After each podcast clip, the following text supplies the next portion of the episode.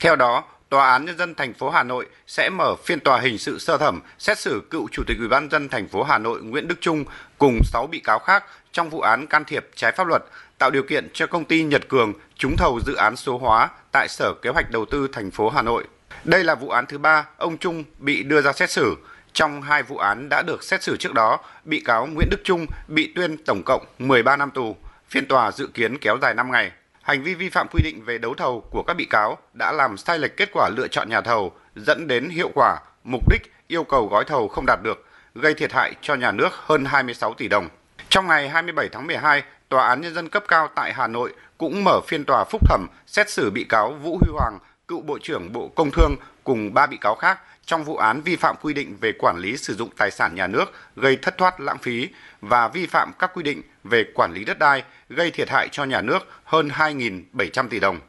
Trước đó, tại phiên tòa sơ thẩm, Tòa án nhân dân thành phố Hà Nội đã tuyên phạt bị cáo Vũ Huy Hoàng 11 năm tù, Phan Trí Dũng, nguyên vụ trưởng vụ công nghiệp nhẹ Bộ Công Thương 9 năm tù về tội vi phạm quy định về quản lý sử dụng tài sản nhà nước gây thất thoát lãng phí. Bản án sơ thẩm xác định Tổng công ty cổ phần bia rượu nước giải khát Sài Gòn Sabeco được giao cho khu đất tại số 246 Hai Bà Trưng, thành phố Hồ Chí Minh. Quá trình quản lý Sabeco, Vũ Huy Hoàng và Phan Trí Dũng đã chỉ đạo cán bộ cấp dưới thực hiện các thủ tục góp vốn bằng quyền sử dụng khu đất này để thành lập công ty liên doanh cùng với các doanh nghiệp tư nhân đầu tư thực hiện dự án xây dựng khách sạn 6 sao, trung tâm thương mại, trung tâm hội nghị, hội thảo và văn phòng cho thuê. Sau khi góp vốn liên doanh xong, các bị cáo đã tích cực chỉ đạo Sabeco thoái vốn, chuyển quyền quản lý tài sản của nhà nước sang tư nhân trái pháp luật, gây thất thoát, thiệt hại đặc biệt lớn cho nhà nước với số tiền hơn 2.700 tỷ đồng.